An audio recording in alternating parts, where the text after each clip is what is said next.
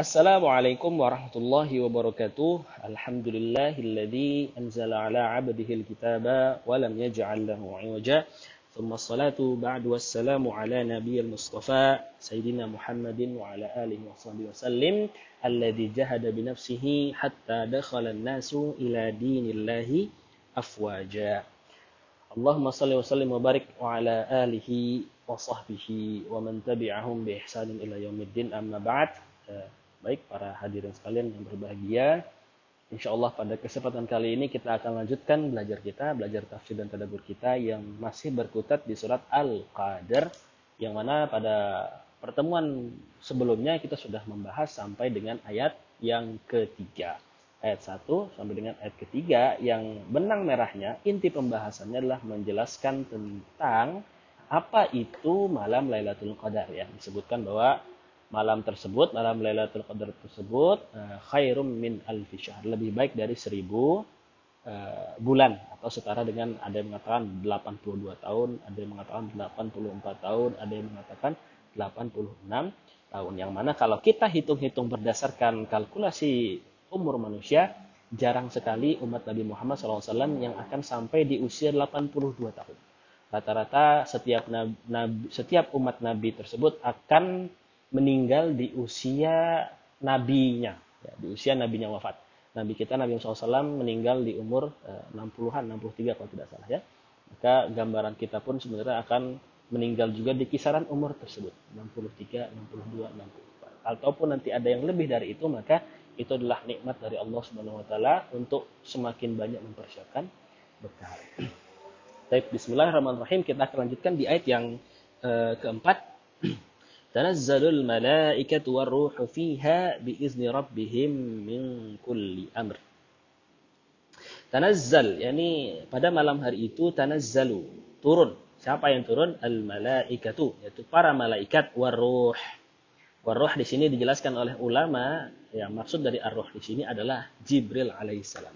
Jadi Allah mengutus Jibril alaihissalam dan juga banyak malaikat-malaikat yang sedang di Sidratul Muntaha untuk sampai ke bumi, apa tujuannya? Tujuannya adalah untuk uh, yatanazzaluna ma'a tanazzuli al-barakati war rahmah. Turun ke bumi, ya, sampai ke bumi dengan sekalian membawa berkah, membawa uh, rahmah ya, kepada umat muslim yang beribadah pada malam Lailatul Qadar. Makanya kalau kita berbicara tentang Lailatul Qadar, maka di satu waktu yang sama kita juga sedang membicarakan tentang syahrul Ramadan, tentang bulan Ramadan. Baik. Para malaikat yang dipimpin oleh Jibril alaihissalam, mereka semua akan turun ke bumi, akan sampai ke bumi dengan membawa rahmat. Jadi penggambaran jumlah malaikat yang disebutkan di sini adalah penggambaran tentang juga banyaknya berkah, banyaknya rahmat yang Allah salurkan, yang akan Allah berikan kepada para hamba-hambanya yang menanti. Ya, para hamba-hambanya yang menanti e, berkah, yang menanti malam Lailatul Qadar, yang menanti ampunan Allah Subhanahu wa taala. Ini adalah isyarat bahwa pada malam hari itu, malam Lailatul Qadar itu para malaikat dengan kita mengenal dari beberapa Al-Quran sayapnya itu e, luar biasa besar. Ada yang mengatakan ketika dikepakkan sebelah kanan maka akan menutup bumi bagian timur, sedangkan kepakan satu sayap yang lainnya akan menutup bagian barat. Ada yang mengatakan juga nanti e, sayap ini ada yang jumlahnya dua, ada yang jumlahnya tiga, ada yang jumlahnya empat, yang sebagaimana dijelaskan dalam Al-Quran. Oke, okay. Um, ini adalah ayat yang keempat. Tanazzalul malaikat waruhu fiha biizni rabbihim min kulli amr. Min kulli amr.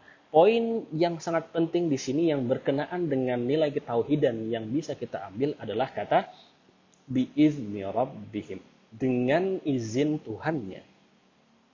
Maka di sini dikatakan bahwa malaikat-malaikat ini yang dipimpin oleh Jibril dapat membawa berkah rahmat ampunan kepada kita umat muslim yang sedang beribadah pada malam Lailatul Qadar itu semata-mata karena diizinkan oleh Allah. Artinya bisa jadi bisa jadi ya Allah mengizinkan malaikat ini untuk menyampaikan eh, tadi berkah rahmat ampunan kepada kita dan juga dengan izin Allah tidak menurunkan malaikat. Nilai ketauhidan yang bisa kita ambil di sini adalah berkenaan dengan takdir. Takdir baik, takdir buruk, dan yang semisalnya. Artinya semua yang terjadi yang kita alami khususnya di dalam kehidupan kita mudahnya, beratnya, sulitnya, gampangnya, semuanya itu atas izin Allah Subhanahu wa taala. Tidak ada yang terjadi tanpa izin Allah. Semuanya atas izin Allah. Ini berkenaan sekali dengan keimanan kita tentang qada dan qadar. Qada dan qadar ini di dalam bab tauhid menjadi poin yang paling penting yang harus kita imani dan poin tersebut masuk ke dalam rukun iman yang enam yang harus kita imani. Sebab memang Segala yang terjadi semuanya adalah kehendak Allah atas izin Allah. Yang menjadi problem adalah bagaimana kita memahami qada dan qadar Allah tersebut. Bagaimana kita mensifati qada dan qadar tersebut khususnya adalah takdir-takdir buruk yang mengenai kita. Ini harus difahami dengan nilai-nilai ketauhidan sehingga jangan sampai kita beranggapan bahwa Allah tidak suka dengan saya. Allah tidak sayang dengan saya. Makanya Allah hukum saya dengan begini, begini, begini. Jangan sampai kalimat itu terucap sebab ini akan menandakan bahwa buruknya keyakinan kita kepada ketetapan Allah Subhanahu wa taala. Ini kalau kita lihat dari sisi tauhid.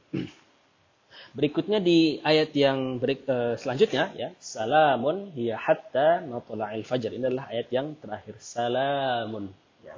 Salam, keberkahan, kedamaian, kesejahteraan, Eh, ketenangan dan lain sebagainya hal-hal yang sifatnya positif pada malam hari itu akan dirasakan oleh orang-orang mukmin oleh orang-orang Islam yang malam hari itu menghibahkan istirahatnya untuk beribadah kepada Allah Subhanahu wa taala. Kapan perasaan itu akan eh, ada ya?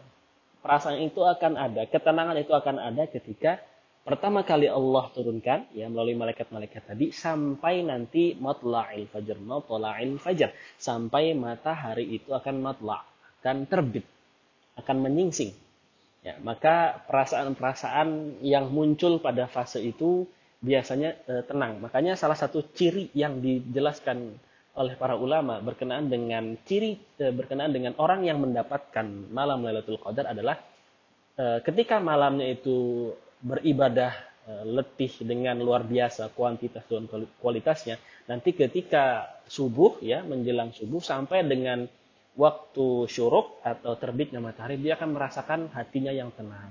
Anginnya itu sepoi-sepoi. Kemudian matahari terbit itu suasana tidak terlalu panas tidak terlalu dingin dan lain sebagainya sebagaimana dijelaskan oleh para ulama dan ini hanya dirasakan oleh orang-orang yang mendapatkan Lailatul Qadar. Mudah-mudahan kita dapat uh, kesempatan untuk merasakan Lailatul Qadar. Sebab tadi ya, karena nilai yang terkandung dalam Lailatul Qadar tersebut, tersebut itu ternyata lebih baik dari seribu bulan. Baik, mungkin ini yang dapat disampaikan berkenaan dengan uh, tafsir dan tadabur kita uh, di ayat yang keempat dan ayat yang kelima. Insya Allah di kesempatan berikutnya kita akan masih akan tetap ada di surat Al-Qadar dengan sedikit pembahasan-pembahasan tambahan yang berkenaan dengan kapan sebenarnya malam Lailatul Qadar dan juga eh, apa sih yang Rasulullah persiapkan ketika hendak menjalani 10 hari terakhir di bulan Ramadan. Barakallahu fikum. Mohon maaf atas segala khilaf dan salah. Assalamualaikum warahmatullahi wabarakatuh.